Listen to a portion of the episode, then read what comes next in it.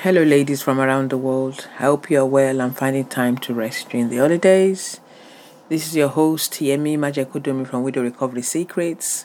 For coaching and more, go to businessandmarriagecoaching.co.uk. I don't just coach on marriage and business, I coach on holistic areas your work, family, personal challenges, relationships, dating, holistically.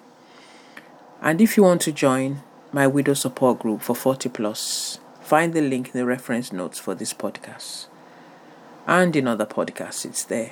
Today is podcast 92 How to Use Faith to Fuel Your Recovery Journey. I'm going back to speak on faith again today from a Christian perspective, and many of you know I'm a Christian. So my scripture reference is Hebrews 11:6. But without faith it's impossible to please him. For he who comes to God must believe that he is, and that he is a rewarder of those who diligently seek him. So the first question to ask yourself is what is faith? In scripture it is defined as a hope you believe in. Seeing this clearly when your eyes are closed or open through visualization or imagination, using your brain, your mind to think of something greater. It is a picture you must create as a vision greater than your present circumstances. It is the substance of not seen. When my husband died, my only way to survive his death was to daily raise my faith by envisioning a greater future, plus using my verbal confession to reignite my vision and this is to be practiced continually, daily, weekly, in the night, in the morning, whenever you feel the grief, confess the word of God. One of my faith beliefs is all things work together for good for those that love God. So those who are called according to his purpose, Romans 8:28. It is also about action in your faith, finding a greater purpose from the loss.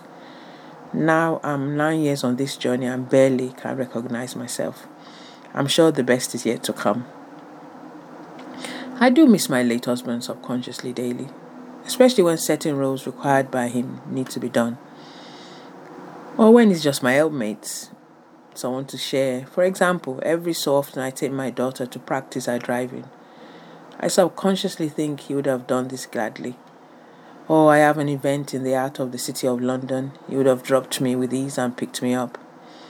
Despite the loss, I have truly transformed into a more courageous, empowered widow warrior, and much more. So, you beautiful lady listening to this, my content applies to you wherever you are in your grief journey. Your survival depends on holding on by faith, using the words of your confession to state daily, I cannot be defeated by this. What will take your faith one gear further is believing in someone greater than yourself, a God and a Creator who has given you all the grace you require for this journey. I speak and refer to this in my ebook, Walking Out of Widowhood. You can go straight to Amazon now to download your copy or use this link, which is https column www.amazon.com forward slash author forward slash dare to dream greater. I'll put the link in the summary notes also. Your ability to fully recover and transition into transformational growth will also depend on practical applications. However, only your faith will ensure you do not grieve without no hope. Because the Lord teaches us not to grieve without hope. So, what does faith ensure? I'll give you five pointers. Number one, faith allows you to see beyond your immediate pain. Faith allows you to hope for healing and restoration. Faith sharpens your grief journey with an indescribable joy. Faith equips you to depend for strength and guidance on someone greater than you. Faith in a creator strengthens your inner spirit daily. So, how do you grow and nurture this faith? To mention three keys. Number one, your meditation book of reference must be the Word of God, the Bible. It is a living Word.